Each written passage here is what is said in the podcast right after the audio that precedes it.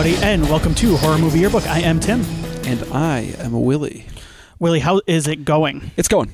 Good. It's going. Yep. Just uh, you know, scratch and surviving, my friend.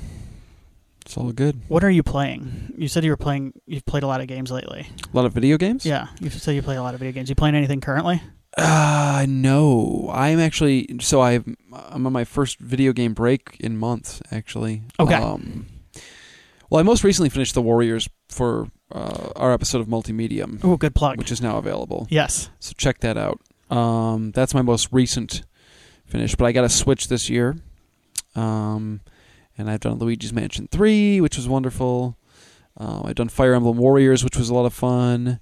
Um, I did Mar- Marvel Ultimate Alliance 3, which was fun. So I've been playing through stuff a little bit at a time, and yeah, it's been nice. I am not playing anything currently. Um, not sure what's next on the docket. We'll see. Okay. Right now, I'm in, a, in comic book mode, so I'm reading a lot of comics, and that's kind of What are you reading? uh, Moon Knight, which I we should talk oh, about. Oh, that's right. Yeah. So I'm reading the original. It's tricky because Moon Knight, Moon Knight never wasn't even given a proper origin until like his own miniseries, which was like well after he was introduced in comics. So you don't really know anything about him beyond like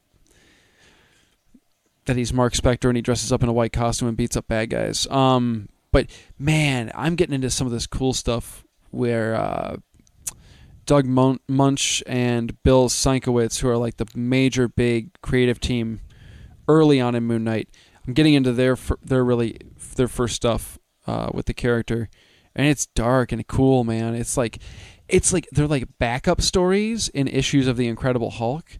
It's like the last five Yeah. pages when they used to do that, and like they kind of got away with more because they were just backup stories. And it's dark, dude.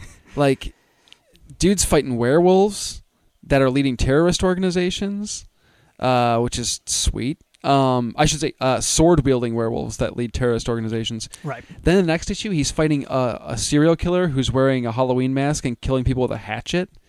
It's like, this this this book rules, man. Yeah. Yeah, and it's got that grungy, uh, heavy on the inking look to it uh, with the art, where everything looks like it's kind of dripping dark liquid or something. It's very cool. I like it. I'm having fun with it. Yeah. Anyway, Nice.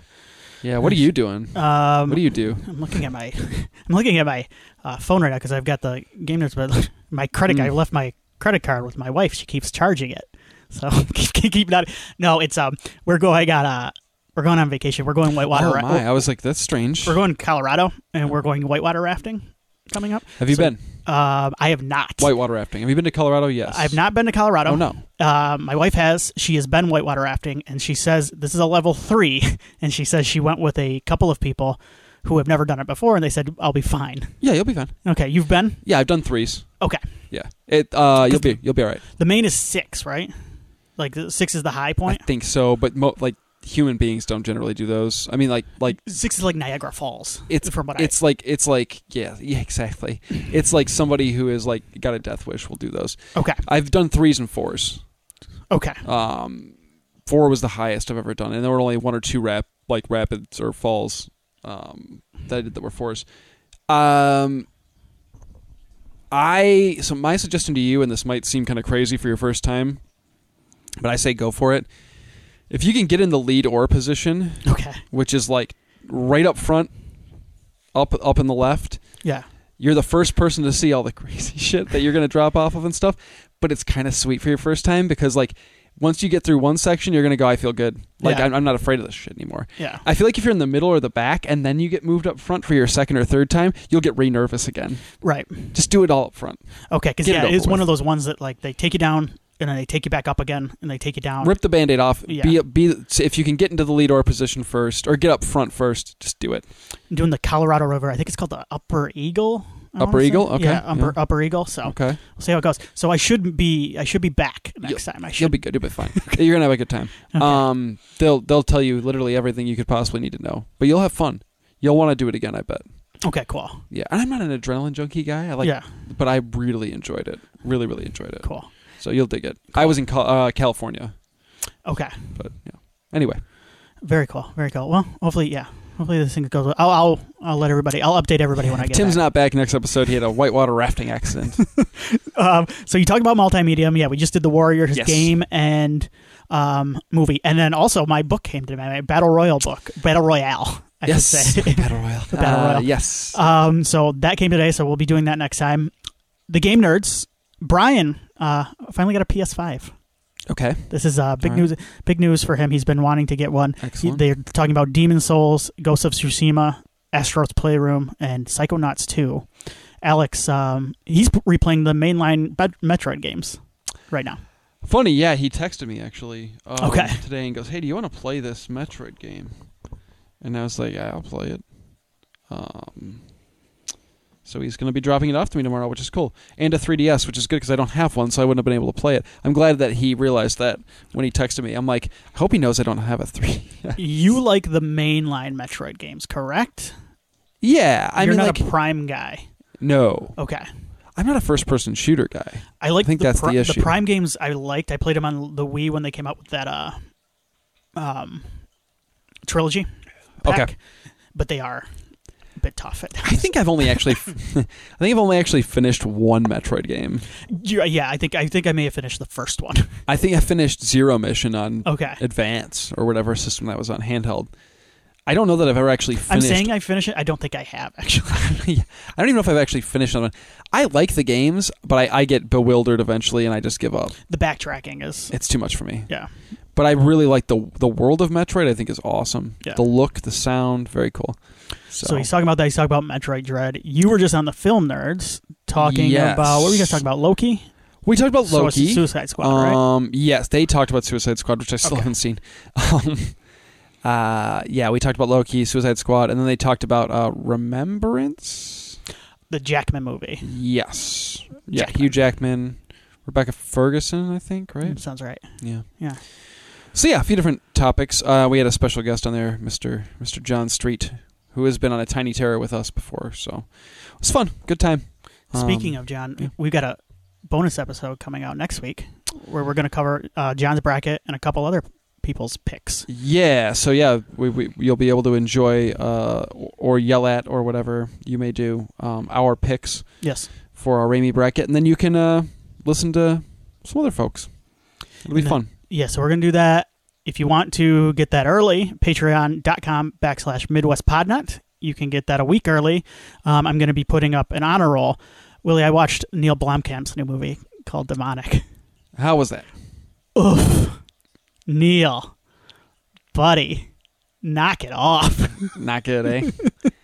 uh, yeah, he's one of those guys, and I don't think this happens that often, but it does happen. He's one of those guys where I think he, uh, May have peaked early. I think he had like one really good idea in him, and and he and he was able to get it financed and made, and and then they go, "What else you got?" And he went, "Eh." Is that a, is that a good impression? Eh. uh, and this does happen. It does. I'm still. I mean, I'm. Uh, I'm not telling him to stop. I'm not telling him to not watch it. Not telling him to stop movie, making movies. Yeah. But this one was not for me. So Okay. I'll be talking about that one. A couple other movies. I, uh, I watched Boss Level starring Frank Grillo, Okay. which rocked. Um, and so yeah, I it's Frank Grillo, so yeah. I'll have a new honor roll up this weekend, and you can check that out excellent. early. Patreon.com backslash Midwest Podnet. You ready to do this bracket? Let's do it. Let's dive right in, man. Yes. I'm excited. So this is the Raimi bracket. Sam Raimi, of course. This is not the Ted Raimi bracket, unfortunately. Which would be wonderful as well. Yeah, I did not clarify. I just realized that. Old Sam was born in Royal Oak, Michigan, which is nearby where we're at.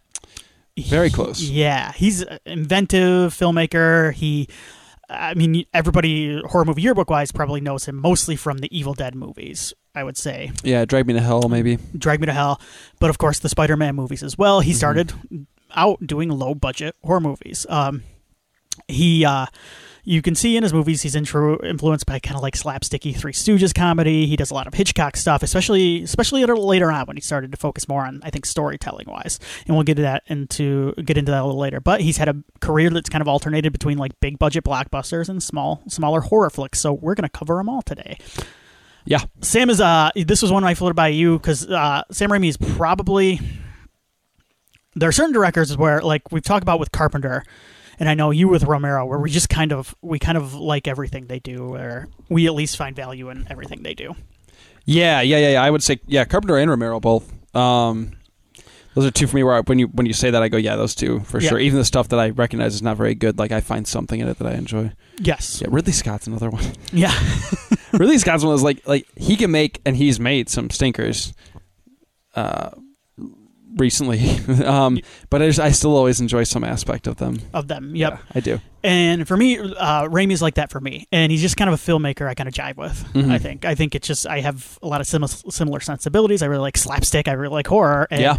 It's just I have like like I said the same sensibilities. I think as Sam Raimi in a lot of ways. Yeah, for sure, When it comes sure. to what I like out of movies, he he likes to make pure entertainment a lot of the time. But there's some stuff I think too thematically that you can chew on if you want. So, Yeah, I would agree. any any thoughts on Sam Raimi before we get started here? I mean, he's an immensely talented uh, filmmaker and, and person, and uh, I think um, he really, uh, especially with the original Evil Dead. I mean, he's one of those kind of Evil Dead and Evil Dead Two. If you ask a lot of directors or or filmmakers, um, just people that work in, in film, if you ask them uh, their inspirations, oftentimes you hear somebody mention Evil Dead or Evil Dead 2, especially people who make genre work um, or are known for genre work, because those are two of those perfect examples of movies where, like, you were entranced and, and and into the plot and the and the performances and the story and the gore and the blood and guts stuff, but you could also see the wires in the best way possible. Like you could you could figure out how they they achieved the the many different things they achieved in those movies. Um, I would say especially in Evil Dead One, you can really figure out. I mean, you can you can see it. Um, but yeah, I think that he he inspired a lot of uh, young people to get out there and make movies, which is very cool. Yes, for sure. So let's get into this, the Raimi bracket. Let's start um let's start on the left side as I'm facing it right now. We're going to start with the one seeds, but the way it worked out cuz we have 14 movies we have to talk about here. Right. So it worked out kind of weird. So Evil Dead and Evil Dead 2 get a pass because those are his highest rated movies. And for anybody that hasn't listened to one of our bracket episodes before, we go up going by IMDb score. And this one's kind of surprising when I looked at the seeds. Um, because there are a couple that are pretty low seated, in my opinion. I was I was a little bit taken aback by. Um, but let's start on the left side of the bracket. We're gonna have For Love of the Game versus Drag Me to Hell. So For Love of the Game, after 19 years of playing, uh, that's got an IMDb score of 6.6. After 19 years of playing the game he's loved his whole life, Detroit Tigers picker, pitcher Billy Chapel has to decide if he's going to risk everything and put it all out there. This is the Kevin Costner, Kelly Preston, John C. Reilly starring movie. yes. And then it's going to be going up against Drag Me to Hell, a loan officer who evicts an old woman from her home, finds herself the recipient of a supernatural curse. This has got an IMDb score of 6.5. Alison Lohman, Justin Long, and David Paymer. Willie, who you got in this first matchup? This is truly a, truly a, a tale of two Raimis. Yes. That's and that's kind of how Yeah. how it's going to go a lot of the time. a lot here. of the time, especially Yes. early on. Yeah. Um, well, and, and these are these movies kind of perfectly encapsulate the two really kind of uh, amazing and brilliant things about um, about Sam Raimi, right? So for the love of the game, you've got his amazing heart and his his um he's got a sense of brightness and a sense of optimism about his films, but it's never tongue in cheek really, and it's never handled in a cynical way. It's always handled he he kind of wears his heart on his sleeve as a filmmaker, and he really believes in, in the optimistic view that some of his movies, including many moments in the Spider-Man films, um, he really truly believes. He, he's an optimist, I think, in a lot of ways, and that comes through. Um, and they can be it can be a little bit schmaltzy at times, but it's never. He knows when to turn that on, and he knows he's turning it on, and it's okay. Um, Drag Me to Hell's the other Raimi, where it's like uh, loud, boisterous, slapsticky, gory, loud, crazy, nuts, uh, just batshit. Um, both from a filmmaking perspective and just the plot the, and, and the the concept of the movie. Um, and and man, does that movie have a ballsy ending. Um, I still want a sequel. Yep. Uh, for me, it's Drag Me to Hell. For the love of the game is is is really a I think a very very good movie. Um, I think it's lesser Raimi. I think it's in the lesser end of his filmography. If I'm, it's not certainly the lowest for me, but it's it's it's on the lower end for me.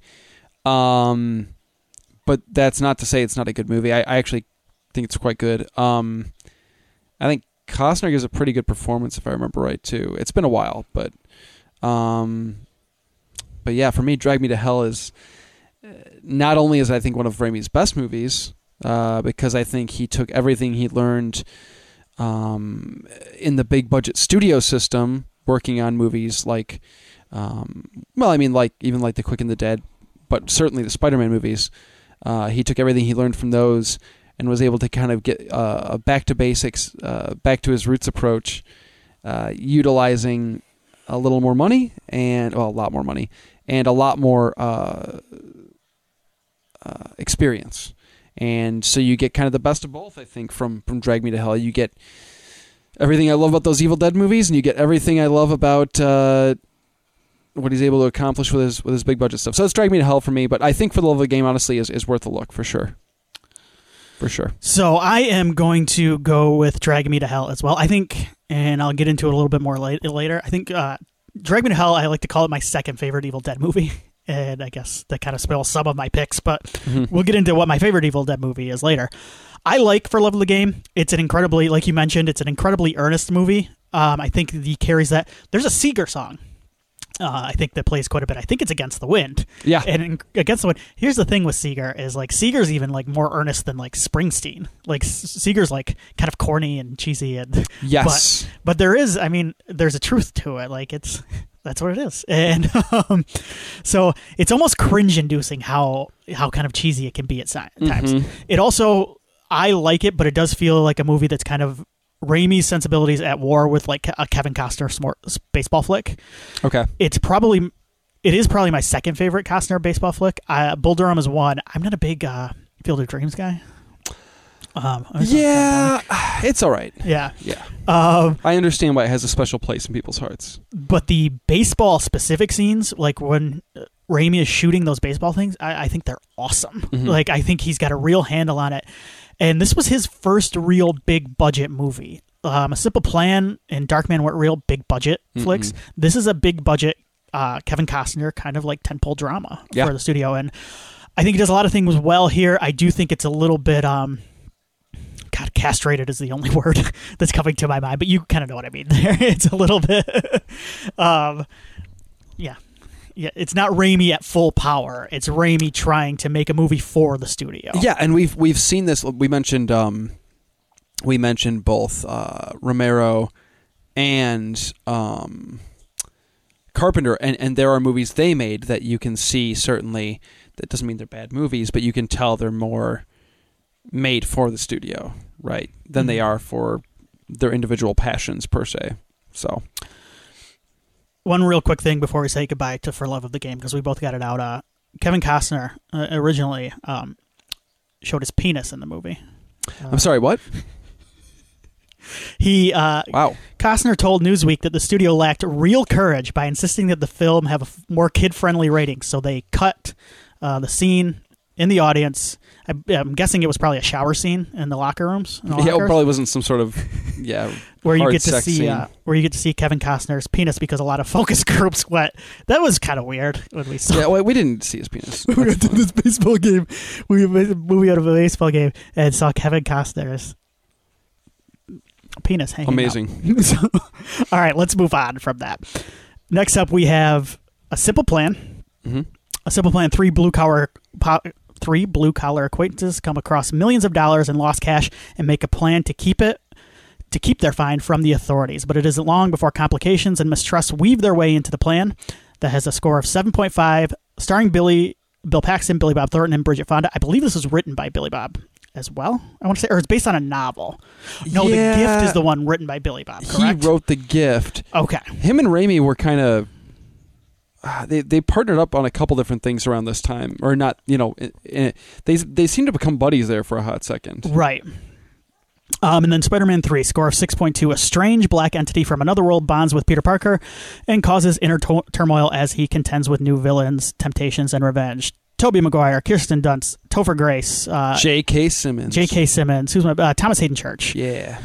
That's got a score of six point two. Willie, who you got here in this matchup? What a weird matchup. Yeah, very bizarre. Um, two very different movies. Uh, yes. For me, it's Simple Plan. Um, uh, Simple Plan is is like a like a really great Coen Brothers uh, thriller, but directed by Raimi. Um, and those are two things I like, and they're kind of it's a nice marriage um, of the two. It's got plus it's it's you know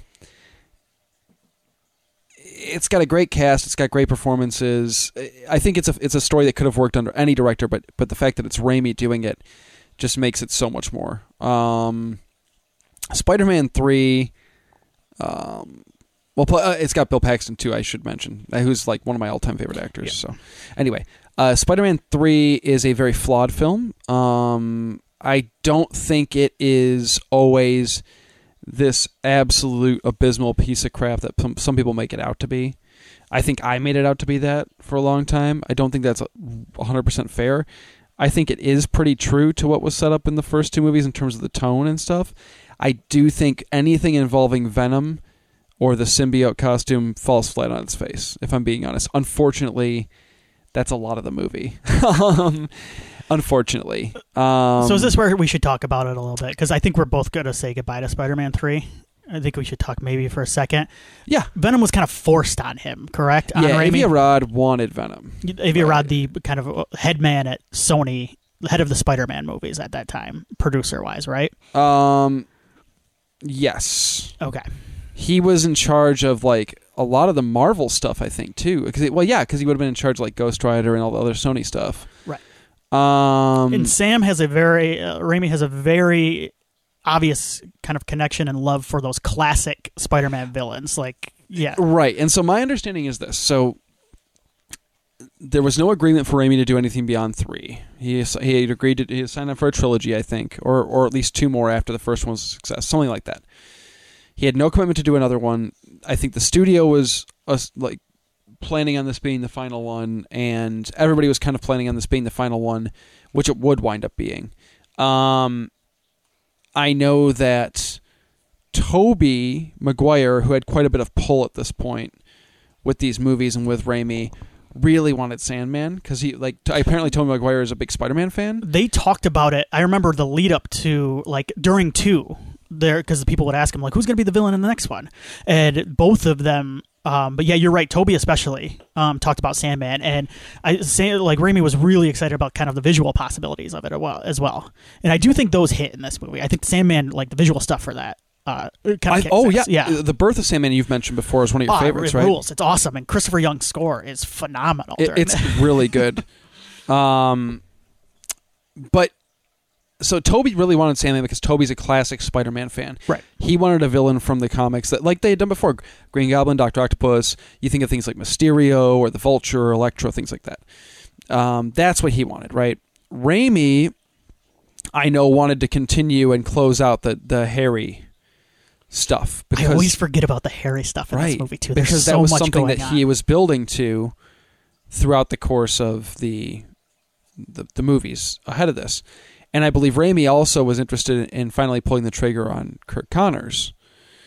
So there was some of that then. And then Arad came in and said no you got to do Venom. And you can see why the the movie can be a bit of a mess right. at times. I do think there's great moments in the film. I really truly do. But i do think it's it, Weirdly enough for me, except for maybe the retcon, even that doesn't it doesn't bother me as much as it used to. But most of the great moments for me revolve around Sandman. The stuff when it's just Spider Man versus Sandman really works. Yeah. And I even think some of the Harry stuff works. It's Yeah. silly that he gets knocked out. The amnesia, uh, yeah, Yeah, because they just like we don't have anything for this guy to do. Um even that. Sometimes I forgive that kind of stuff because that would totally happen in like a '70s Spider-Man true. comic. true. like that's the thing is those first two remind me of Lee Ditko comics, like Stan Lee Uh-huh. comics. The third one reminds me of like some Gerry Conway Spider-Man comic from, from like yeah, from like after that. So I do I do have a little bit of a spot a soft spot for that. So sorry. Yeah. No, no, no, you're good. Um but yet I don't know. It's I, do- I think that there's really some strong moments. I, my biggest gripe with Spider-Man 3 honestly is not even it's not that it's overstuffed, which it is. It's not that there's it can be kind of a mess, which it can be. It's that I love Tobey Maguire's Spider-Man, and I kind of love Kirsten Dunst's Mary Jane. She could be kind of written, yeah, sometimes, but I'll forgive it.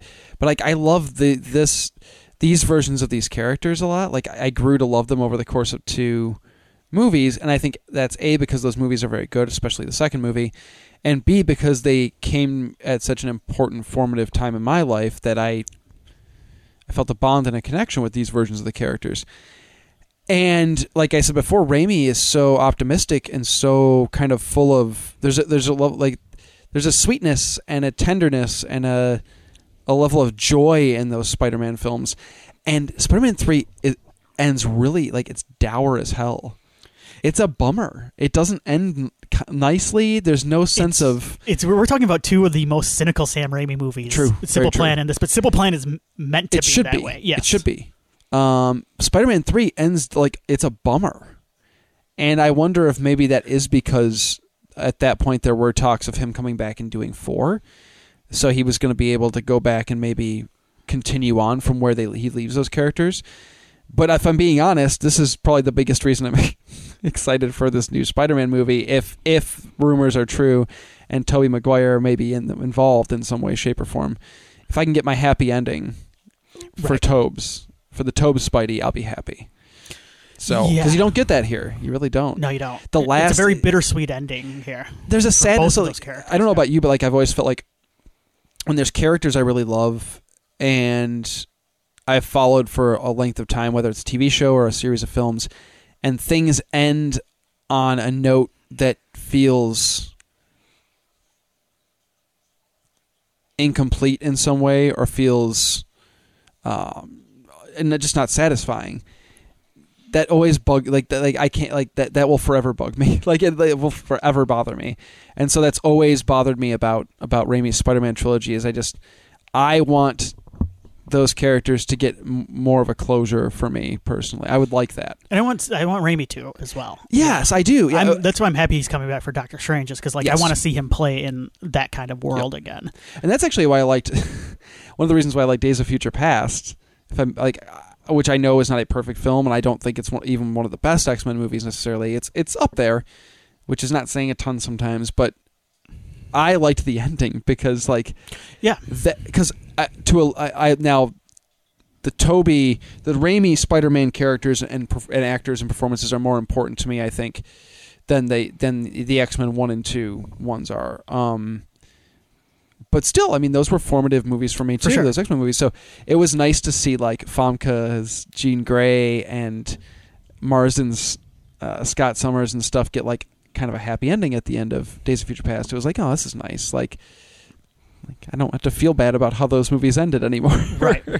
anyway, so it's simple plan for me. There we go. Back to it. um, Simple Plan for me as well. Simple Plan is kind of perfect, and Yeah. we're gonna get to it a little more later. But uh, it like like we said, it's as cynical as Sam can get. You mentioned it being kind of like a Coen Brothers movie. It definitely is. Um, it definitely feels like a Blood Simple or a Fargo, and you don't get you don't see that often from Sam. Um, I think I'm a little higher on Spidey three than some. I always have been. I remember that. You always have been. yeah, that word of mouth early was toxic, and I it was re- brutal. it was brutal. And then I went and saw it, and like, it wasn't that bad. Where it falls apart for me is honestly, it. I'm with it. Even the stuff I don't like, I kind of I'm with it until like that meeting between Sandman and Venom It's in the alley. that is the moment the movie turns. It is so lazy, and I can't believe I It's can't believe they did it. embarrassing. It's bad, and then honestly, the final fight isn't very good either no. because it's also just overstuffed, and he's cutting back and forth between Hal Fishman, the news guy, which, which is terrible. Yeah, Yeah. it's just that's where it goes off the rails. Because uh, even the yeah, I'm I've always liked the dance scene. I remember it's weird. Everybody hated the dance scene. Like that was the stuff I prepared myself for. That stuff doesn't actually bother me that much. Like it's lame. It's not very Right. good. I wish we got more of a. But it's Raimi's version of this the evil suit. Like It's the only part to I also the theater I was in came alive during that. They loved it because Yeah. they were I don't know they were on the same wavelength as Baby Raby was or V was, which is like, hey, Peter Parker's kind of a dork. like you would think He wouldn't would be like he wouldn't be like murdering people. He would be yeah, He would be- no, he'd be dancing around like a dork. pointing finger guns. yeah. So anyway, they were they were all along with it. But it's also those two scenes, that one and then the jazz one, which I always forget about as well. Those are the only two scenes where like Raimi kind of comes alive a little bit in Yeah. this one because yeah, it's not it's not the same guy. And even No. personally I don't think it was because Danny Elfman, who they were good friends with, and I, they have reconciled from what I've read, is Mm-hmm. was like that that guy during Spider-Man three because he would not he was not brought back from two to score them. He's like I don't I didn't know that guy on part three. is what he said about Raimi. Wow. And so I think a lot of it has to do with just kind of the studio interference and He was tight. I mean, he, he didn't he do those back to back to back? yep, yeah, he did Imagine all how those three. exhausted you'd be. He was tired. He that was all he did too. He just did the Spider-Man movies. He didn't do anything in between. And then you had the yeah the studio interference and all that stuff. So, um, and I'm with you. It's just not a good capper to that trilogy, and I'm hoping to see some sort of resolution as well. But I've got a simple plan as well. All right, next up, uh, we've got Spider-Man. Um, do we need to go? Yeah, when bitten by a genetically modified spider, uh, he becomes Spider-Man. Score of seven point three. Starring the same people as three, except Willem Dafoe's in this one. And this is going up against Oz the Great and Powerful. Ah, a yes. small time magician is swept away to an enchanted land and is forced into a power struggle between three witches James Franco, Michelle Williams, or Rachel Weisz, and Zach Braff, I believe, as the monkey. Um, oh my god, is that right? Yes, I believe so. so, uh, welcome to Horror Movie Yearbook, where we talk about Spider Man and Oz the Great and Powerful. Who you got this, this yeah. horror fueled This is matchup? the least the least horror related we've ever talked about. I think. Yeah. Um. Simple Plan and Drag Me to Hell, at least for horror movies, on this side of the bracket. Yes. We get more horror related on the other side of the bracket. So Yeah, that's true. That's true. Um, I've got oh man, um, I've got Spider Man because it's better. Um, you know what? I don't hate everything about Oz the Great and Powerful. I think in theory, Raimi doing an Oz movie makes a lot of sense. Actually, um, I just don't think it feels terribly Raimi to me. It feels like a Tim Burton Wizard of Oz movie to me. It feels like Raimi trying to be Tim Burton a little It bit. felt like those Disney kind of remakes that were like the Burton uh, Alice in Wonderland stuff. Yeah, which is a fine movie. Yeah. I actually thought it was fine, but but it, I expected more from Raimi, I guess, or different, a little darker, maybe, a little more, um, little bit more of like a Raimi twist on Alice in Wonderland. This just kind of felt like, or on a Wizard, Wizard of Oz? Yeah. this just kind of felt like a Disney Wizard of Oz movie, and so I wasn't really fully committed. I also think some of the performances are kind of yeah. Um, Franco's okay. Uh, not in real life as a person, but in this in this movie, um, Kunis is weird. Uh, when she gets witched, when she turns into the, the witch, spoiler alert, she's not great. I don't think at that point. Uh, there are probably other people that can speak to this better than me, and I remember there being uh, quite a bit of like, even like I don't want to call it controversy, but people like when people saying like, "Hey, the female characters in this movie, uh, there's some there's some elements that maybe don't hold up well."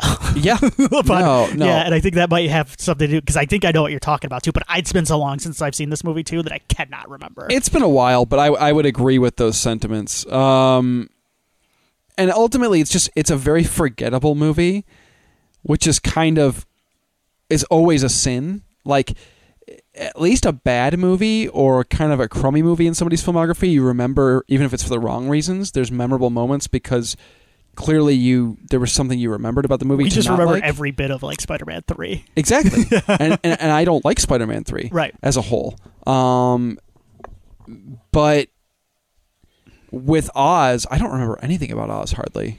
I remember flashes of it, Yeah, I remember the monkey. and yeah, uh, yeah, I remember the monkey bits. It was weird, if I recall correctly, too, because they didn't. It, the rights to the original Wizard of Oz movie, which everybody remembers, are like held up. So like they couldn't reference certain things, like they couldn't use certain mu- musical pieces and stuff. So like Yep. you're left with this weird thing that's paying homage to a movie that they can't. that they can't truly dip their toes into or, Right. or get into. Yeah, yeah, yeah, yeah, yeah. I remember that. That's funny. But yeah, no, uh, Spider-Man One. Uh, we'll talk about it a little bit more. But like, it, it's really what's funny is a lot of those early. And I'm not taking like the earliest comic book superhero movies. That second wave. So we're talking post Batman, post Burton Batman and Christopher Reeve Superman, like post that very early kind of the the the the scattershot stuff that would come out. Like you get like a random Captain America movie in like the late 80s, early 90s. It was direct to video or the the Dolph Lundgren Punisher. There was that scattershot stuff. The first ones, first three in kind of the the modern pre MCU, I guess, pre shared universe comic book movies were Blade, Spider Man, and X Men. Yes, Those are the ones that I and these of. three were really important too, especially X Men in a way because Yes. they came out after Batman and Robin, right, which, everybody had thought had killed. it was over. yeah. yeah, yeah, yeah. Um, and out of those three, and I've seen them all relatively recently. Uh, Spider Man, I think, is the one that really still holds up. I think X Men feels pretty dated. If I'm being honest, Yeah. it really does. It. I still have fun with X Men. I still have a soft spot for X Men, but it very much feels like a product of its time. for sure. Like very much. It's a movie too that feels embarrassed at times by its origins. 100%. And Spider Man does not at all. not even for a second. Even the Goblin costume, which I think people had argued about, um, kind of being that way. The Goblin costume is just. It, it's them trying to figure out a way to make that costume work, Work. in And a movie. It just doesn't. fine. Right. Yeah. Um, it is what it is, right? Um, and I think Blade, Blade's very good as well, no doubt about it. But I do think, For sure. Yeah. but I, I but, but Blade shows its age too in a lot of ways. Well, I the, also the th- weird thing about Blade is like Blade, the character in the comics, like he, he kind of sucks. Like, Yeah. not pun not intended. Um, but like he's kind of like Blade has never been for me. I've never read a Blade comic that I'm like, oh sweet, make that into a like Blade worked because. Uh, it's a s- awesome movie, and Wesley Mhm. Snipes is awesome. yeah, Wesley tends. Re- Wesley really kind of cemented that character Right. as a kind of an indelible. Yeah, for sure. Um, but Spider-Man One still holds up, and Spider-Man One is not the best Sam Raimi movie, and it's not even the best Spider-Man movie. It's best Sp- Sam Raimi Spider-Man movie. But I'll watch Spider-Man One before I'll watch either of the Amazing Spider-Man movies, and I'll watch it before I'll watch either of the Tom Holland Spider-Man movies. Ooh, now we're getting spicy. Now we get some spicy takes. That's what I like. I'm just saying, I I like. would. Um, do I think some that those some of those movies do certain things better maybe than the first Spider-Man movie? Yeah, sure. But I also recognize that this movie came out a lot earlier and could have failed so miserably and could have been a, such a disaster and a mess, and it still holds up, and that's a huge feat. Plus, Willem Dafoe, what a national treasure! I think people uh, maybe I'm, I don't mean to speak, but I think what's great about that first movie and those first two movies, shit, I'm sorry, even the three movies is like that cast for a big budget superhero movie is crazy. That like they went with these. Tobey Maguire was like a kid from like Cider House Rules. he had done a couple movies, but nothing. Had he done Pleasantville? Yeah, he'd done Pleasantville. He done at that point. Pleasantville, but I mean he was more of an indie, uh, kind of an indie. He wasn't a superhero. Kirsten Dunst was. I mean, she was a pretty Sure, decent sized star. sure. She had done like Bring It On and stuff. Yeah. I think by that point, but She might have been the biggest star of the bunch. she, I think she was. And then um, Dafoe was Dafoe. Dafoe's Dafoe. Yeah, it's it's a very cool, almost like indie cast Kind for of. those things, and I think it, in some ways, it set the template for the Yeah. best because it wasn't just trying to cast a big star in those movies. You know what? I guess you could go back to maybe Keaton as Batman, but even that Batman had Nicholson as the Joker. Well, but we have to remember too that that when Keaton was cast as Batman, that was a weird. People Yep. did were not excited about that. No, for sure. Yep. Keaton was a, was known as a comedic actor. People thought that was like a bad call. You know. Um, what's funny to me is that we're there's well we know Keaton's back for the new Flash movie. That's confirmed and out there and Okay. and um, and like I said, the big rumors right now are that Tobey Maguire is involved in, in, in the new Spider-Man in some capacity. It's it's crazy to think that we could see both of them back in costumes Right. by this time next year. It's Right. so weird. Uh, I don't know. They know how to play off the nostalgia, don't they? Yes. Yeah, it's working on us. It's gonna sucker me in. I'm gonna go see that Flash movie because I want to see Keaton in the Batman costume again. Yeah. I'll be honest, I do Yeah. because I have a soft spot for Burton's Batman too. So I love it. anyway, we'll do a Burton. We'll do a Burton's Batman bracket. just those two movies. shit. I Uh, actually I like Batman Returns. I'm not gonna. Me too. I'm not gonna pretend I don't. Uh, so you got Spider Man, right? Uh, yeah, for sure. Uh, as far as origin stories go, I don't. It's this one and Donner Superman and Favreau's Iron Man for me. I was gonna say Iron Man is and the other one. yeah, those three, and I think they have a lot in common. And some of what they have in common is they are incredible for like the first two thirds of the movie, and then the third act is like kind of the weakest of all of them. But I, Yes. yeah, because even Yeah, I'd agree. even Uh, the third act still works in all three of them, but yes, but uh, no, the weakest part certainly. By the time you get to the third act, you're like, you're kind of emotionally invested enough to just be like, let's just beat this bad guy. Let's take it home. Yep. Yeah. Um, so I'll talk a little bit more about that. Yeah, well, like you said with that, I don't remember it. I like the bits with the monkey. I remember I like the. Uh, I saw it in 3D, and I really liked Raimi's use of 3D. I think if I recall correctly, he did a good job of that. Doesn't surprise me. And the first Yeah. like 10 to 15 minutes are black and white, and I thought that was really cool. Yeah. Smart. So there are some cool Hollywood throwbacks, and it's Raimi, if I remember. Oh yeah, you know what? I in my research, I found out we uh, us Michigan taxpayers. Uh, even though Oz the Great and Powerful is based on the novels, or no, wait, sorry, the taxpayers of the state of Michigan reimburse Disney forty million dollars of this film's budget, but have no equity in the film. yeah. How does that work? what the hell? yeah. How do we get screwed out of that? If- and you know what? Make a more memorable f- film if you're going to take our forty million dollars. That's really funny. Yeah. Uh, all right. So we both got Spider. Let's move on Yep. to the other side of the bracket. All I think. Um, let's do the Gift versus Darkman. Ah, yeah. Uh, the Gift, 6.7 IMDb score. Fortune teller with extrasensory perception is asked to help find a young woman who has mysteriously disappeared. Cate Blanchett, Katie Holmes, Keanu Reeves versus Darkman, 6.4 score. Way too low. A brilliant scientist left for dead returns to exact revenge on the people who burned him alive. Liam Neeson, Frances McDormand, and Larry Drake, the great Larry Drake. Uh, Willie, who you got here? Uh, Darkman is Sam Raimi making a Batman movie. Yep. But not having the rights to Batman. Um, it is a perfect blend of his clearly his um, appreciation and love for superhero stories, which he was able to really get crazy with in the Spider-Man movies, and his love for gothic horror, which is something that he was able to touch upon a lot actually in Army of Darkness. A lot of the gothic horror stuff in Army of Darkness. It's known as a comedy, which it very much is, but there's a lot of gothic uh, horror imagery in that movie. Um, and in Drag Me to Hell, actually. Um, but he gets to blend those two things, and it's very, very cool. Love Darkman. Um, and Neeson, you know. Uh, the Gift. The Gift is kind of a cool, like, taut thriller with a supernatural It's element that's really restrained, cool. That's the better word than castrated that I was looking for. Sure. But restrained, Restrained, Raimi. yeah. Um, and I'm, I'm, I will. This is, might be a shocker, but the gift wins for me in this one. Whoa! All right, I like it. Really like Darkman. I really, I really, truly do. I think it's a ton of fun, and I think it's very fun to watch Raimi uh, merge those two loves and, and passions of his. But I think the gift rules. I think the cast kicks ass. I love the story. Um, I love the twists and turns. It's dark. It's dripping with just like bayou. Not bo, by well, probably some bo too. If you see some of those characters in the gift, Keanu. um, he is gnarly in that movie. Yeah. Um, it just and, and this is the script by Billy Bob Thornton. I think we re- mentioned it. I forgot to mention it here, but this is the one that's written by Billy Bob. right. Um, Um, it's got that supernatural element that Raimi likes to play with. It doesn't feel overly Raimi in a lot of ways. From a from it would, it's not what you'd expect him to do.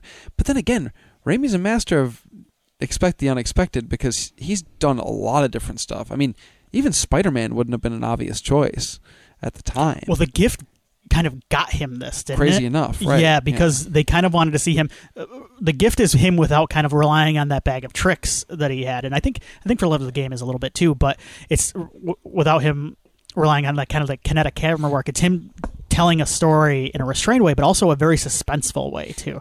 yeah, Um, and I think the, the gift has some downright scary moments. It has some kind of tear jerky moments. It's, I, I, I mean, uh, look, I'm gonna be upfront here. Oh, we're going to talk about this. Yeah, We gotta- we fine. 'Cause address it-. You know what? We do have to address it because it was a big deal at the time. We have to address this, okay? Um, Katie Holmes, This is for historical purposes. Uh, yes. We're talking about for the next and I was a teenage boy when the gift came out. What year did the gift come out? 98, 99, I think 99. Okay, I yeah, I was 13 years old. Okay, uh, so I was a teenage boy, and 2000, by the way. I was 14 years old, which is Yeah, same thing. right about yeah Um, and I was a young man, and Dawson's Creek was very popular at the time, and Katie Holmes was a very popular actress from Dawson's Creek at the time. Uh, I had seen her in some movies uh, like Disturbing Behavior. Had a big crush on Katie Holmes, and one of the big things to come out about the gift somehow during like the the the initial press stuff was that like Katie Holmes is is uh, uh you see her breasts. And now looking back on it, this is probably one of those gross things that a studio leaked or something to kind of sell this movie because they knew they had like a weird supernatural thriller. I'm it sure that yeah. wasn't going to that was like just going to hit on like cable. somebody threw that Yeah. like, hey, make sure you mention that you see Katie Holmes. Well, I mean, do you remember Yeah. Swordfish? How they marketed Swordfish? It was come was- see Halle Berry's breasts. Yeah, Yeah, yeah, Uh, same thing. Which, and both scenes. Uh, with the gift, the scene doesn't feel gratuitous. It feels like it's just part of the movie, right? Exactly. I don't. With yeah. Swordfish, it's very gratuitous. Uh, swordfish, swordfish is ridiculous. But you know what? It's like Swordfish is a, sunbathing half the movie. swordfish is a, swordfish is a trashy movie anyway. So. I don't think anybody. the, the first DVD I ever owned. Um, Swordfish. Uh, now I know why my dad. You're right, though. I don't think this is first. gratuitous. It is. It's just I men- mentioned it because it is kind of gross the way they sold it. I agree. Yes, and whether or not that was the studio or just people who saw the movie, it, it definitely it was there was there was buzz about the fact that you got to see Katie Holmes' breasts. and we are and not so- anti-nudity. We are not prudes on the No. show. I just it, sometimes I I, I just don't want people to think that we're. it comes off a little skeevy You know, when people are just like, "Hey, Let's talk watch about. this." But look, at Watch the time, I was. I was a young man, a young straight man, and I was very attracted to Katie Holmes. I was very excited to see her breasts. But uh, so I might have I might have rented the movie. Greg Kinnear is uh, in the scene with her. Right? He is. Yeah. It's a very disturbing scene too, actually. so so. it's it, yeah. Um, so any excitement or arousal I got from it at my in, in, at 14 was dashed pretty quickly when Kinnear got. I think it's the only real nudity. Maybe ah, maybe Evil Dead movies might have some. I think the Evil Dead movie has one of them because it wasn't when she's dancing, she's naked, right? And she Uh, flies off. I believe so. Yes. But uh, uh, other than apparently Kevin Costner for Love and Legacy, Yeah. Sam a very equal opportunist Yeah. though, when it comes to the, the nudity. shows off some Costner dick. Why not? Um. So yes, so I, I I may have rented the film, and I don't remember. I may have rented the film from my local video store for the reason I had It heard. worked on teenage boys, and I and I did, and I'm, I'm, sure not going to lie. I am sure that's why I rented it. it's it. probably why I went out of my way to watch but I will too. say this: I came for the Katie Holmes. Thanks for finishing. I came for the Katie Holmes breasts, and I stayed because I really enjoyed the film. It was funny as you finished it, it didn't get any better. I know, I know, right? yeah, it still sounded bad.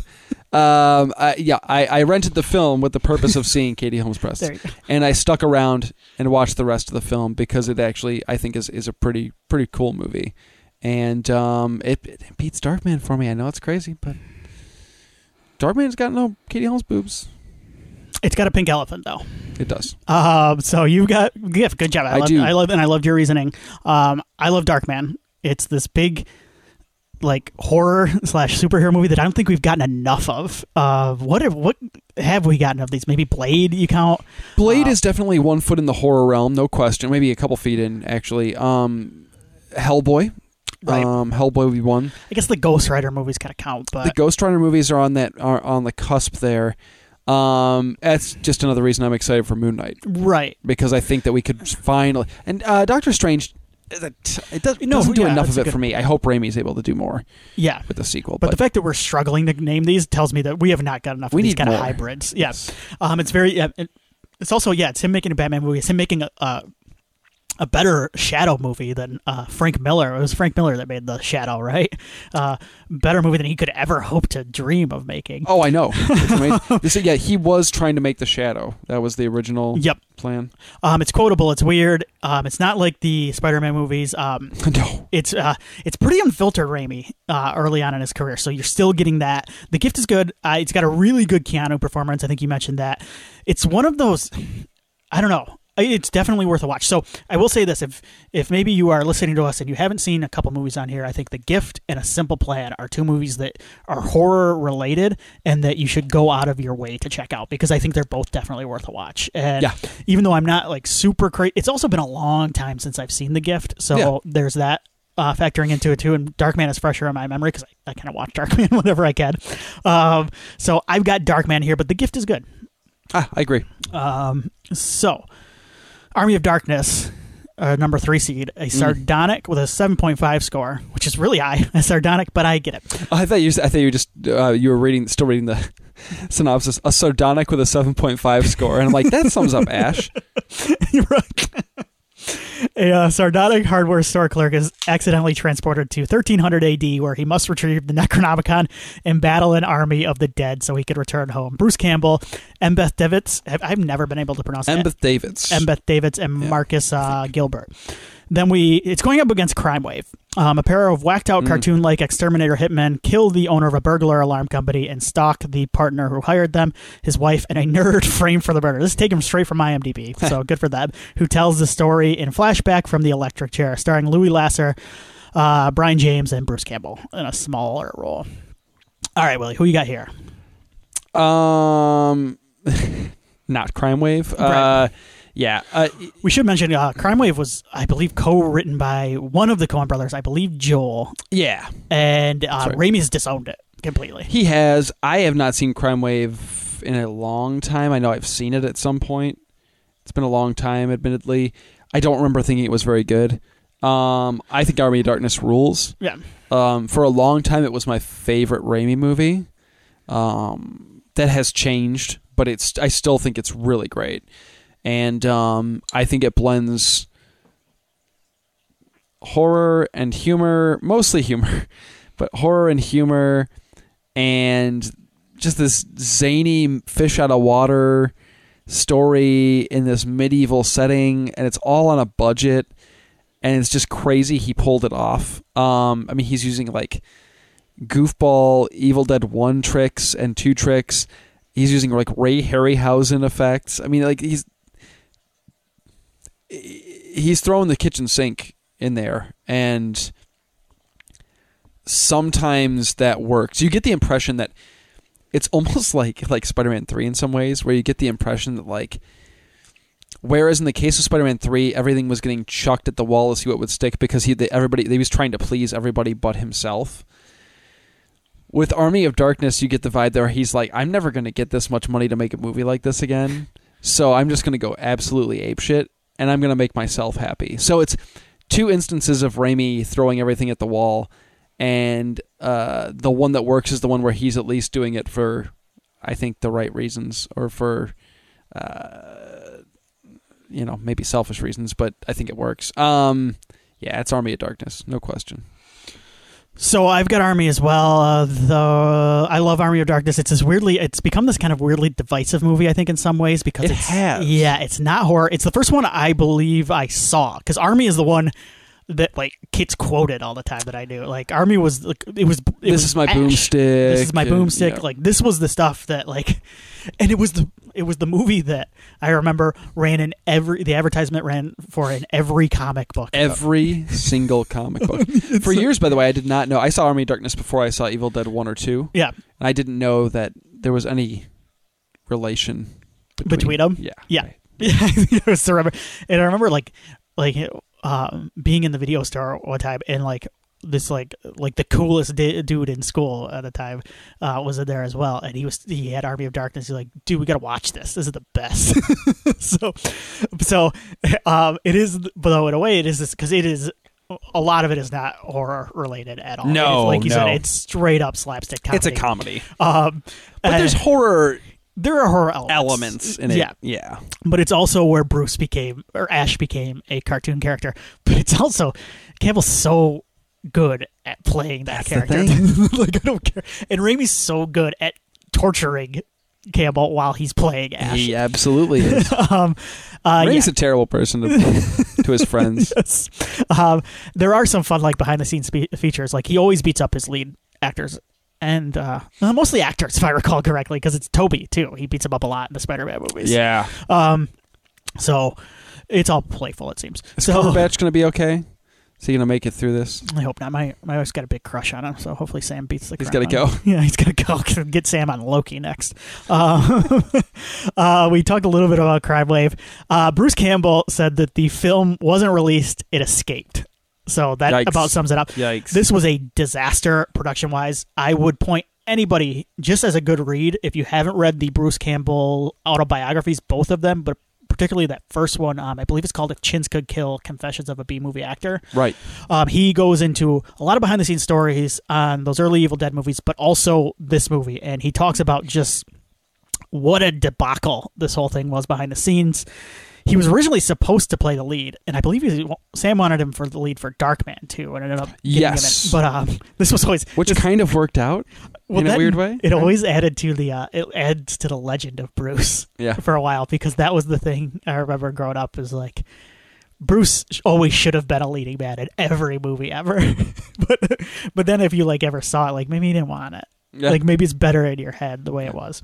Um, so, but he talks about um, let's. Where's this one story before we move on? According to Bruce Campbell, Louise Louise Lasser, was under the influence of cocaine. She fired her makeup artist. She insisted that she apply all her own makeup, despite objections from the cast. She would of, often show up with poorly applied clown makeup and messed up hair, oblivious to how she appeared. oh my god. So uh, this whole thing was uh, Raimi hates it. He's called it a just a horrible, depressing scene. Um, I think it's worth a watch for completists, particularly uh, I think even Coen brothers complete us, but Raimi us as well. There's some fun slapstick stuff. There's one scene in particular where. Um, it's basically just a big Looney Tunes Tex Avery style scene where a guy's running through like buildings and it's uh and like walls and stuff. Um, and it's Raimi. It's the best part of the movie. It weirdly has stuff in common with Spider-Man Three at times, um, because of the studio interference and just Raimi at times saying "F it." I'm just gonna do stuff I like, but it's bad. Um, so Army of Darkness is the winner here. All right, let's finish this side of the. Let's do it. Um, Spider-Man 2, Peter Parker is beset with troubles in his personal life as he battles a brilliant scientist named Oct- Otto Octavius. This one stars Tobey and Kirsten Dunst and Alfred Molina. It's got a score of 7.3, and it's our sixth seed, which was low, I thought, but um, the Quick and the Dead is our 11 seed at 6.4. A female gunfighter returns to a frontier town where a dueling tournament is being held, which she enters in an effort to avenge her father's death. Russell Crowe, Sharon Stone, Gene Hackman. Uh, I just want to start this by saying uh, the Quick and the Dead rules. This is a bad matchup for Quick and the Yeah, Dead. I really wish the Quick and the Dead was going to make it further than this because I actually think it's one of the it's one of the better like post Eastwood era westerns. Like This came out in Period. the early mid '90s when like stuff like Maverick, all a lot of like westerns were coming around. they around were there was a bit of a western resurgence and most of them were not very good. right. Um, well, I don't think that's fair. I, I, let me. Most of them felt, and I, I I like Maverick. Most of them felt like big silly family westerns, like almost like bring your family to watch Maverick, like Mel Gibson goof around in Maverick. Does Right. that make sense? Um, but Quick and the Dead is like dark and kind of gritty and nasty, and uh, feels like an old to me like feels like tonally like an old spaghetti western where like every character is kind of a a shithead, and you're not necessarily rooting for anybody, but like you still want to see the the worst of the guy, the bad guys get it. You know, in this case, Gene Hackman. I like Quick and the Dead. I think it's got a killer Hackman's cast. awesome in it. Hackman ki- is uh, unbelievably good. Uh, yeah, I, I really like Quick and the Dead, but Spider-Man Two is like a perfect movie, right? Like when I think of Spider-Man Two, I can't think of anything wrong with Spider-Man Two. And, and that, like, it's not one of my favorite movies of all time. It's uh, it's not like in my top ten of all time or anything crazy like that. But I do think it's on the list for me of like perfect. Like it does everything. It it, it accomplishes everything it sets out to do. Like it, it, it- it's yeah. So it's Spider-Man Two. There's no question. It's one of the it's it, it's one of if not one of the best, if not the best sequels of all time as well. I think that's important to to mention. I don't think that sequels are always very good. I think most people would agree. Um, I think there's certainly some instances, but uh, Spider-Man Two is like, yeah, it's it's heads and shoulders above the original, and it it's yeah, it's it's phenomenal. Uh, Spider-Man 2 for me as well. Like you said, it's a bad matchup for Quick and the Dead. I should, I, I would be remiss to not mention Quick and the Dead uh, would be my wife's pick. She loves Quick and the Dead. Um, It's a cool movie. it is very cool. Um, and yeah, it's just it's a very entertaining um, very entertaining western from around that time. The piece of trivia I wanted to bring up here: Sharon Stone was given a lin- lengthy list of directors that had been approved to direct this film, so that she could choose the director she thought would work. Um, this is according to the Evil Dead Sharon Stone Companion. was a big deal at this time. Yes. By the way. Yep. And she sent back a list with a single name, Sam Raimi. When asked why she chose Raimi, she said it was because she liked Army of Darkness. so there you go. Sharon Stone has great taste in films. That doesn't Uh, surprise me. She's a badass. so yes, she's a badass in this movie. Um, so yeah, I've got Spider-Man 2 as well. All right, you ready to go on? Let's do this. Let's knock out this next round. yeah. So we have the one seed. Uh, finally, Okay. because we had to. This one and Evil Dead got to buy. So Evil Dead Two versus Drag Me to Hell, which is quite an interesting matchup. It is an interesting matchup, and uh, man, you know, I mean, like Evil Dead Two is like a cla- like it, it is like for so many people, Evil Dead Two is like the hallmark. It's like the the classic. It's it. A lot of folks, for a lot of folks, it's the greatest, the best of all time. Um, I'm probably gonna lose some listeners. For me, it's Drag Me to Hell on this one. All right, all right. I just I think Drag Me to Hell. I like. I love Evil Dead 2. I think it's great, but I've always been one to have a softer spot for Evil Dead 1. I think it's because that was the one I had a copy of on on VHS was Evil Dead 1, not Evil Dead 2. I watched it about a billion times. It's a little bit meaner than Evil Dead 2. Evil Dead 2 is a lot a little more certainly more fun than Evil Dead 1. Um cuz all the silliness and goofiness of the first Evil Dead movie are not intentional, really. Um, it's it's a result of like it's a bunch of kids making a horror movie in the woods. Um, Evil Dead Two, it was intentional, but I, I think Evil Dead Two is incredible. I just like Drag Me to Hell rules. Like it's it's Raimi. It's like I said before. It's Raimi. It's a more mature, been through the shit Raimi making an Evil Dead movie essentially because that's what he's doing. That's all. This is an Evil Dead movie in a lot of ways um, and it's funny, it's sad, it's scary. Uh, I just I think it rules, and, and I think for me, Drag Me to Hell is one of his best movies. Period. Um, so I, I'm going Drag Me to Hell. I'm not going to apologize for it either. Don't apologize. I'm not gonna.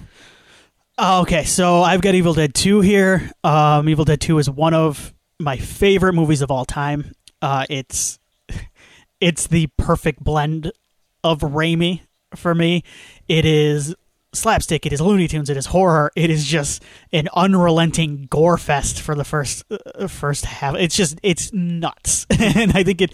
I think when you put it in the context of its time too, it's it's just crazy, and it's just a guy cutting loose after the experience of uh, the shitty experience he had on Crime Wave, and, and using a lot of what he had learned from that, and just making and just going all out, and I think it's awesome. Um, that said, Dragon Hell is also great. Like, there's Yeah. this is not this is not anything against. I will not say anything bad about Dragman Hell.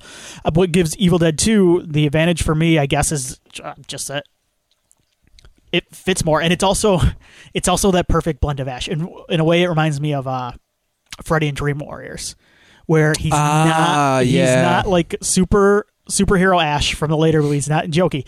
He's just he's he's Ash. He becomes I'm with ya. Yeah, he he becomes a little bit sillier later on in the movie. He becomes Ash in the second half of the movie. He's even talked about that. It also has one of the greatest jokes of all time, which is where he cuts his arm off and he looks at a copy of Hemingway's "Farewell to Arms," the book. Which is really one of the great. Yeah, yeah. One of the great, and that's the thing with Evil Dead 2 is everything sets up a hilarious gag to me.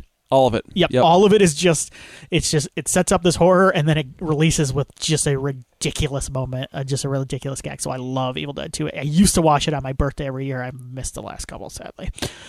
All right, so we both have a simple plan versus Spider Man in the bottom half, correct? yes. Who you got here? So I actually, so I've not seen a simple plan in a little bit. It's been a bit since I've seen it. I wanted to watch it before we recorded. I did not get a chance to, so I don't get to watch much of anything anymore. um, I watch a lot of wrestling. Um, Wrestling, that's in Spider Man. yeah, it's true. Yeah. Macho Man. Um, what is he? Uh, Bonesaw, right? Bonesaw. Oh, God, what a performance. what a Bonesaw, scene that. It's really great. It's like the best scene in the movie. fantastic.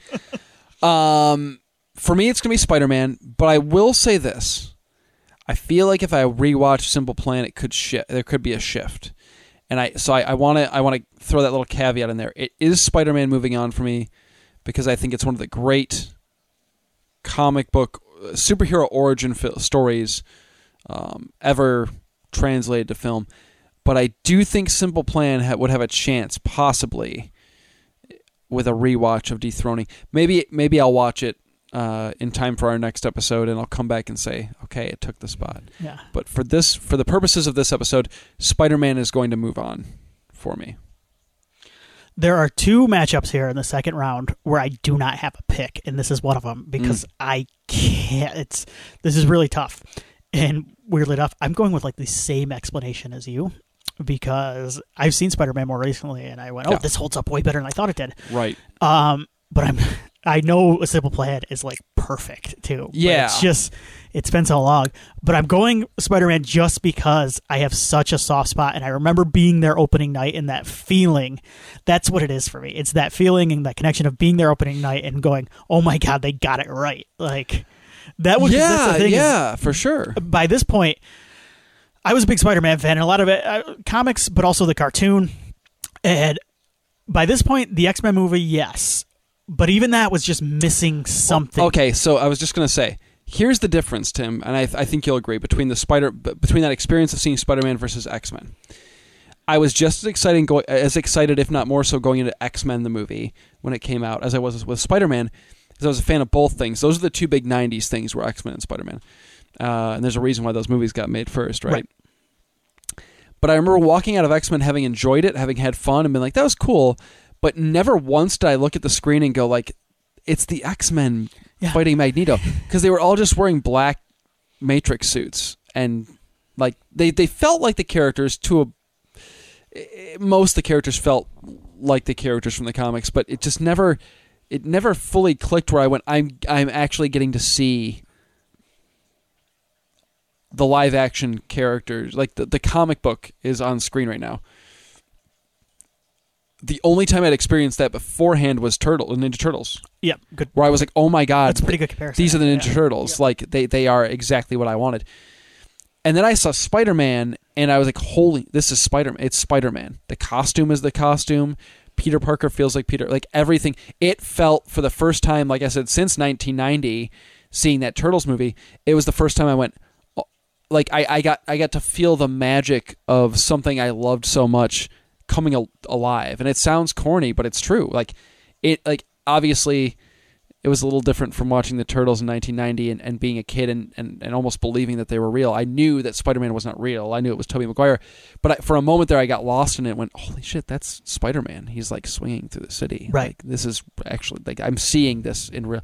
Yeah. So anyway, I that's the difference I think between Spider-Man and X-Men is that Raimi was able to like really make you feel that, you know, like they captured and I think his filmmaking style too, and even like not knowing it really as a kid, but all just like I, some of the CG doesn't hold up. I'll grant you that. Yeah. But there are moments where you feel like you're swinging with Spider-Man because of the way he moves the camera, and you're like, I'm in there. And the other thing too is, I remember taking my mom like a week later to the movie. We took her for like Mother's Day, and she loved it too. And I'm like, awesome, awesome. and, and I remember this being around the time I was getting super into movies, and I knew Sam Raimi from the Evil Dead movies at the time, but I was getting super into movies, and I remember this being kind of like a gateway to more things. So um, I've got Spider Man as well. I'm sure, uh, like a Simple Plan, I'm sure is the better movie. Um, yeah, right. But like, I can't do it to Spider Man. I can't right now. No. Yep. Um, other side of the bracket, I've got Evil Dead versus Darkman. You've got Evil Dead versus The Gift. Who you got in this round? Evil Dead. Uh, I, I watched it a thousand times on VHS. It's Evil Dead. Um, and it's another situation where it's like it's not even necessarily in like my top tier of horror films ever, but it was incredibly important. That that VHS copy I burned out because I was obsessed with the effects and the like I said before, like seeing the strings and and going, oh my god, like I understand how they made this movie. Even if I couldn't do it myself, I get it, you know, which is cool. So yeah, it's it's Evil Dead for me. The Gift rules though. Like if you haven't seen The Gift or you haven't like rewatched it in a long time, check it out. It's actually like I think it's quite good. Yeah. And I think it's actually a little bit ahead of its time, to be honest with you.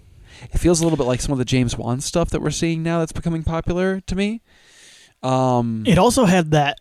It also had a Keanu performance that people love to point to as like, "Hey, Keanu can be like good." yes, Yeah. he's very good in the movie.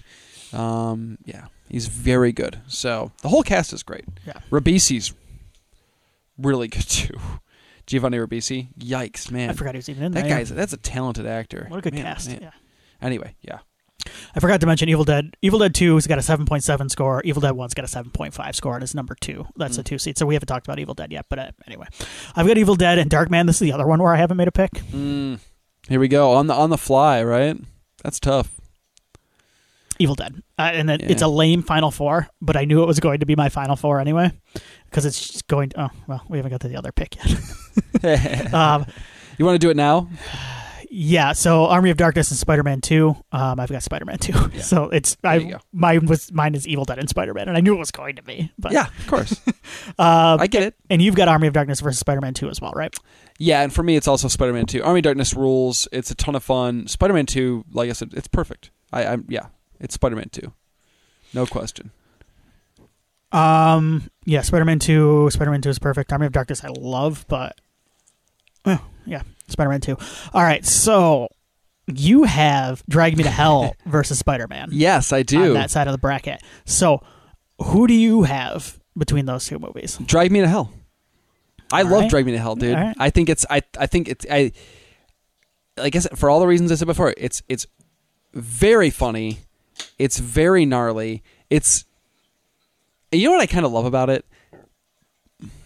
It's still got the fun and the joy and the the earnestness of Raimi's movies, but it also has this element of um, anger and cynicism to it that Yeah. his other movies don't have because he's been through Spider-Man three at this Yeah. point.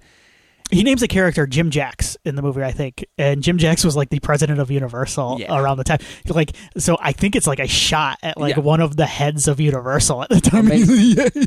He did, David Paymer's character, I think, is named Jim I Jacks. believe and so, He's like yes. a weasel. yeah, he is He's total weasel. And uh, Sam is not a mean guy when you see him. no, like, but I think he gets a little mean in this one. yes. And uh, the ending is like one of the meanest things I've ever seen in my entire life. Like the nicest, purest, most Raimi esque character in a lot of ways, uh, played by Justin Long, has like goes through like the most traumatizing thing anybody I think has ever Right. gone through on cinema. I won't say any more if you haven't seen it, but it's like it's like like it the the film ends on a crying Justin Long, who's like this really sweet character all the way through. It's the best ending ever. It kicks ass. It kicks so much ass. Spider-Man One's incredible, and it's it's like I said, it really holds up, and it's great. It's fun. Dafoe's amazing, um, but like it it does in some ways feel like an early superhero movie, like an early of that generation. It definitely there are moments where you go, this is early days, and he hasn't perfected this yet. He would, he would, um, and I, I think a lot of people would argue that like it's arguable that it hasn't been surpassed. th- What he would do next, but um, but I do think there's enough little flaws, minor nitpicks in Spider-Man for me for Drag Me to Hell to, to, to take that spot. So so I have Evil it's got Dead. the goat, man, the, ta- the, the talking goat. That's the best scene. he is. That's I the best made a black Raimi scene. Phil- I made a Black Phillip joke a few weeks ago about the goat, but it, no, that that goat is the goat. The goat, the goat. The, yes, he's the goat. Goat. Yeah, he's the best, man. yeah, he would he would kick He's the, cackling and shit in that he would movie. kick the shit out of Black. he Phillip. would. He'd fuck him up. And he's just a head, isn't he? Who's that? No, he's no, he's a full. He's full. Yeah, he's a full goat. he You're bites right. someone in that. That's it's so sweet. God damn it. Anyway, sorry. Uh, I have Evil Dead 2 versus Spider Man. Um, I'm going to pick Evil Dead 2. The I guess the reasoning here Spider Man loses a little bit of steam at the end. It does. Um, I think the best, the first half is the best part. We talked about the idea of seeing those that comic book stuff on screen. It was seeing Uncle Ben's murder on screen. Weirdly enough, Yeah, um, sure. that kind of stuck with me. Of course. It's that at the peak of the movie, honestly, that first Spider-Man movie. Well, there are a couple. It's the wrestling scene, and Savage, Randy Savage is really good at it. But Bruce Campbell is on fire as like the announcer. oh, he's having a great time. Yeah. so he's great. But I also love those montages when he first becomes Spider Man too. And I love when Lucy Lawless shows up. To, uh, she says like eight arms, huh? Sounds kind of hot. oh, Uh, that's right. so I love so much of Is that. that Lucy Lawless? Yeah, How did I never know that? She's got the like the weird punker. How did I never know that was Lucy It's Lawless? Lucy, Lawless. It's You're a great me. cameo. Yeah, because How did I not know that that's part. now? That's part of the love I have for that movie. Is it's Raimi pulling in from like his Xena. That's really funny. I did not realize that was her. Okay. All right. Um, but it, it loses a little bit of steam once the superhero stuff kicks in, and maybe what Raimi does so well in the second movie is he finds that perfect balance Mm. between Peter Parker personal and Peter Parker superhero, and I don't think it's quite there at in the first movie because it feels like two different movies. Yeah, the action scenes in the first movie are kind of eh, they're okay. Um, and I think that's what you mean by super. There's there's a couple. The house on fire, the apartment on fire scene, when he's jumping and dodging the goblin blade things, Mhm. is really cool. Yeah. And the final, the final, final fight, when it's when it's legitimately Maguire and Dafoe in costume, like, and Maguire just blasting Dafoe yeah. is It's- really good. 'cause it's the really emotion is- brutal, too, Yeah, yeah. he's yeah. That that stuff works, but like anything where they're swinging and flying and stuff, it's. Eh. I think the action scenes in Spider-Man Two are like Yeah. insane. Yeah. Yeah. Um, so I've got Evil Dead 2 uh, on that side. So on the other side, you had Evil Dead, Mhm. and you also had Spider Man 2. So we've got the same side of the bracket there. Who you got? It's Spider-Man Two for me. Um, love Evil Dead, but I I've said it a few times. Spider-Man Two is perfect. It's a perfect film. It's gonna be tough to beat Spider-Man Two. We'll see if if, if Drag Me to Hell can do it. Um, I've also got Spider Man 2, whereas like Evil Dead. So the the difference between Evil Dead and Evil Dead 2 is Evil Dead 2 is my perfect Evil Dead film. It's got everything I want, and Spider Man 2 is like my perfect Spider Man movie. It's got everything I want from a Sam Raimi Spider Man movie. Right. So okay, so let's move on to the finals then. Right. You have Drag Me to Hell versus Spider Man 2. yes. I have Evil Dead 2 versus Spider Man 2. Who do you have in your matchup? Uh, it's Spider-Man Two. Um, I think that kind of weird that on horror movie yearbook we're talking about Sam Raimi, and I'm going to go ahead and say that I think his best movie or my favorite of his films is Spider-Man Two, but I think it is. Um, I think eh, he's able to. It just it feels like the perfect Raimi movie to me. Um, he's got that heart. He's got that earnestness. He's got that that kind of wide-eyed wonder and sweetness about his film. He's also got um, an such an amazing sense of.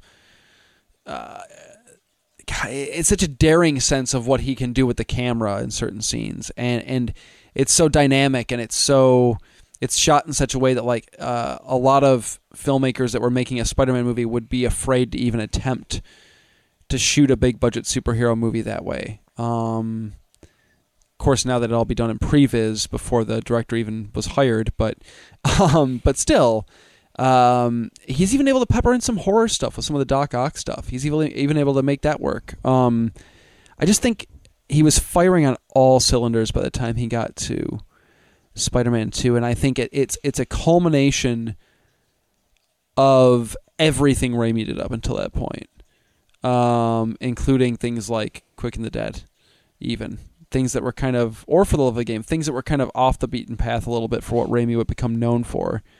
I just think you can see elements of all those films peppered into Spider-Man 2 in the best ways possible. So, yeah, it's Spider-Man 2 for me. Drag Me to Hell rules, though. I'm just throwing it out there.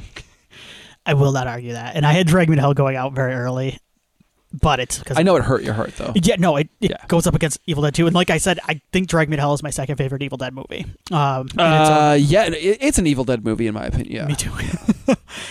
All right, so confession time. I have Evil Dead 2 and Spider Man 2, and I've always said my entire life, like, since they came out, obviously, or since I watched them, obviously, Mm. these two are my in my top 10 movies. yeah. Of all I, time. I know that they're way up there. Yeah, I've never had, I've never pitted them against each other in my head. this is it, huh? This is the first time I've ever done this. Have you been giving this thought ahead of time, or is this kind of on the spot almost? This is on the spot.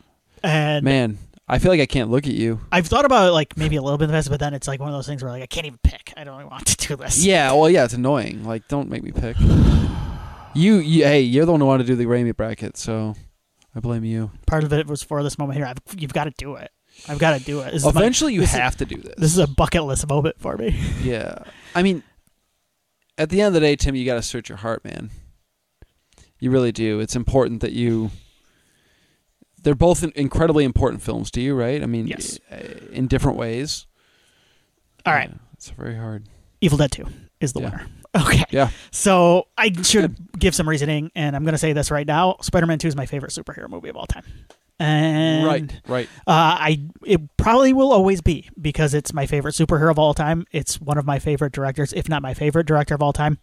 And it's a movie that captures everything I love about that character. Um, just the goodness and the and that balance between personal and human, and just I love that I love that Spider Man and his family are just so like he's got no money. He's just broke.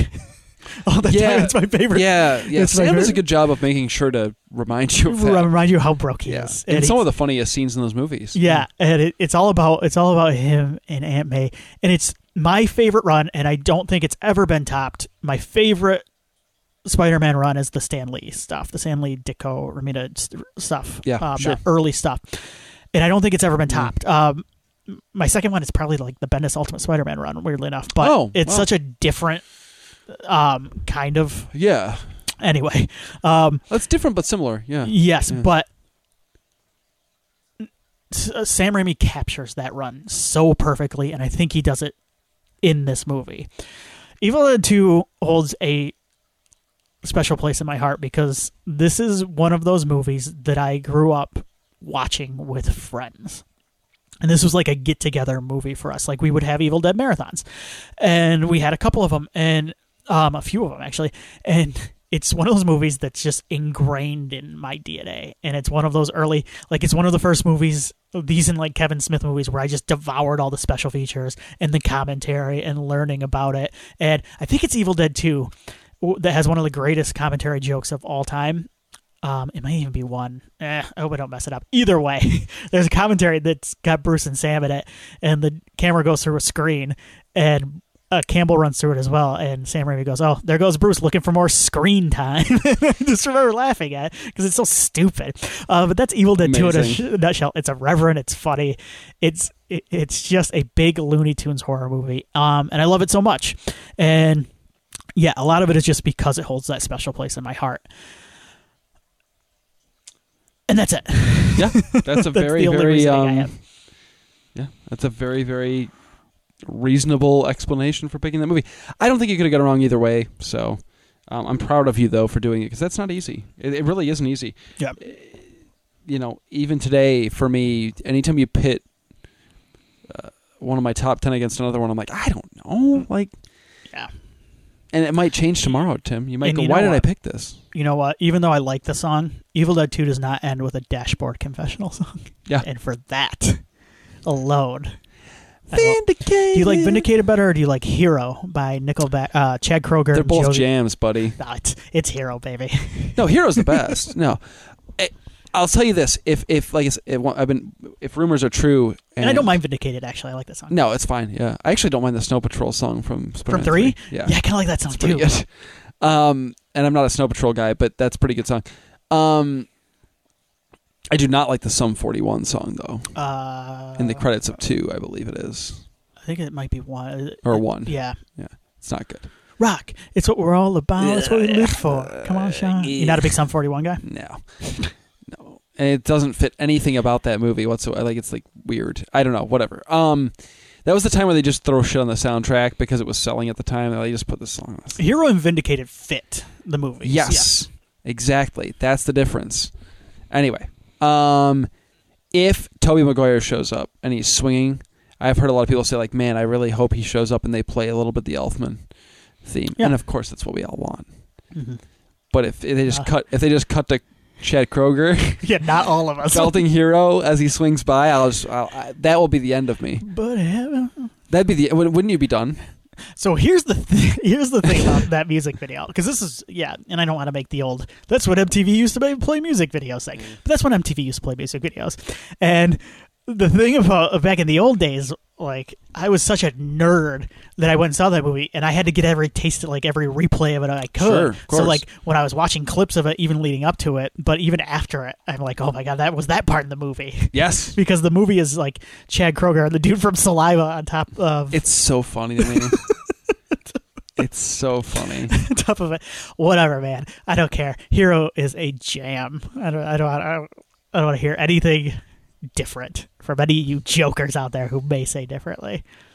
Can I just say real quick? I wanted to mention my my favorite Spider-Man run of the, of uh, Yeah, for sure. comic wise.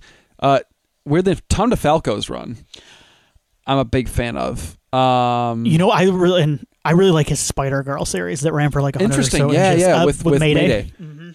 DeFalco's run was right after uh, Peter Parker came back from the events of Secret Wars, and he had the alien suit. But we hadn't done Venom stuff at this point. That was way later. But he had the the black suit, and it was right after they he got back from that. And like, I love that run. So check it out. Did DeFalco write the Clone Saga? I don't believe so. No. I- don't put that on him, and I didn't mean that as like a slight because the Clone Saga s- starts out well, and then it goes off the rail as it goes longer. If I remember, well, so the this is where we're go- this is where we're going off the rails. But either, either the way, problem with the Clone Howard Saga, Mackie, Tom DeFalco. So it was like a bunch of writers. Yeah. Yeah, there are a bunch of writers, right? That's not the one I'm talking about. To be fair. No, no, no, no, no. I, I didn't mean that. Yeah. Yeah. Um, I don't think the clone. I, once they once they try to pull a fast one and say, um, oh Ben Reilly is the real. It gets silly. After That's that. where it gets bad. Yeah. Yeah, I think the the concept is cool, but yeah, I still like Ben Reilly a lot. I have a soft spot for that character. Is he still around? Yes, he just joined the Midnight Suns not that long ago, I guess, Cool. which is kind of crazy. Yeah. So he's fighting demons and stuff. I guess I don't know. Yeah. Cool, All right. cool, man. That was fun. So there we go. That was fun. Um, Willie, you. I, so this this was kind of my pick. I will say. What do you want to do? My word. Uh, yeah, that's tough. Um, We can't do the, and we're gonna do it. I'm just putting it on. I'm putting it on record right yeah, now. Yeah, throw it out there now. We are doing that. Uh, the New Day from WWE Undertaker horror movie, where you get to like choose your own adventure. This is great for any Final Destination DVD fans. By the way, any of the people out there that get, like get to Final choose your, Destination three. Final Des- Thank you. I couldn't remember if it was two or three. The three where you get to choose your own death. What a weird concept, but it works Yeah. so well. So WWE uh, Wrestling has made a movie coming out on Netflix next month, but it's not coming out until October 5th. So we've still got an episode in between. And we're also coming up on our five year anniversary that I texted Willie. I think that'll be our second episode in October. So I think probably what we're shooting for. So we need something in between. Um, while Willie is looking and deciding, check us out, horror movie yearbook at gmail.com. You can email us. If you want to still email your bracket, uh, go for it. We'll read it. We'll check it out. We'll read it off. We've got an episode where we've got a couple of picks coming up. Um, check out patreon.com backslash midwestpodnet. You can um, donate as little as a dollar a month, and that'll get you access to our bonus episodes. And if you want to just help us out, chip in if you like what we do. If you're like, hey, those guys spent an hour and a half talking about Sam Raimi movies. They talked about Crime Wave. Like, I want to chip. I want to throw them a buck. Go to patreon.com backslash midwestpodnet and hook us up because uh, uh, use the money. As as I mentioned earlier, my wife's charging things on my credit card. I gotta Yeah. get home. Help Tim. We gotta. He needs a GoFundMe at this point. Sounds like. oh, Willie, what you got? Do you find anything? Um, I'm in the mood for a werewolf movie. Perfect. Uh, it's probably because I've been reading uh, Moon Knight, and he fights werewolves sometimes, uh, including Jack Russell. Um, which is the best named character ever in a comic book, Easily. easily. Um, the question is, what werewolf movie, right? And I don't have an answer for you yet. I'm kind of trying to figure that out. Um, I initially thought it'd be really funny to do um, Jack Nicholson's Wolf, but I don't think I can handle it. Um, Uh, you were right. It would be very funny. it would be very funny. Um, I had also thought about doing. Um, actually, I think I know what we're gonna do. It's kind of a werewolf movie, but Okay. I want to see if it's available before I, I pull the trigger. So, give me a moment and we'll see. God, Um, I'm sorry. I, I googled Wolf. What yeah, Jack Nicholson. it- yeah. and the first picture that pops up is, is him as as Wolf. Stop. Please don't. Please don't say that. I can't. You're making me laugh too hard. It is him as Wolf. God damn it. Uh, right. Let's see. Have you seen Brotherhood of the Wolf? You know what? No, and I have always meant to. We're gonna watch it. So it's available on Amazon for rental, three ninety nine. Perfect. Um, so you'll have to pay for it. Uh, there's also a Scream Factory Blu-ray that just came out. Uh, if you're feeling uh, brave, even though you haven't seen it, I guess it'd be kind of uh, it'd be kind of a brave call. to just jump into it. Uh, directed by Christophe Gans. I'm a fan of Christophe Gans. Um, We've talked about him before, correct? Because he did the. Did he do the Divide? That is, uh, I believe, Xavier Gens, Okay. a different uh, director, but similar. Um, Oh, he did Silent Hill. yes, That's why we've talked. that's about why we talked about him. So, um, in our Lost episode, if I recall correctly. Yeah, the one that didn't make it to the yeah, yeah. I'm still angry about that. So yeah, Brotherhood of the Wolf, La Pac de Loup. Um, it's got uh, a heck of a cast: Vincent Cassel, Monica Bellucci, um, and uh, Mark Dacascos. Yeah, that's the first one I saw after. Yeah, Absolutely. After I Googled it. Um, this is this movie is crazy. It is part horror movie, part action movie. I think you're going to be fascinated by what you witness. Um, it's kind of a werewolf movie, and I won't say any more. How about that? Perfect. so we will be back next time with Brotherhood of the Wolf. Hey, everybody, thank you for listening. Stay safe.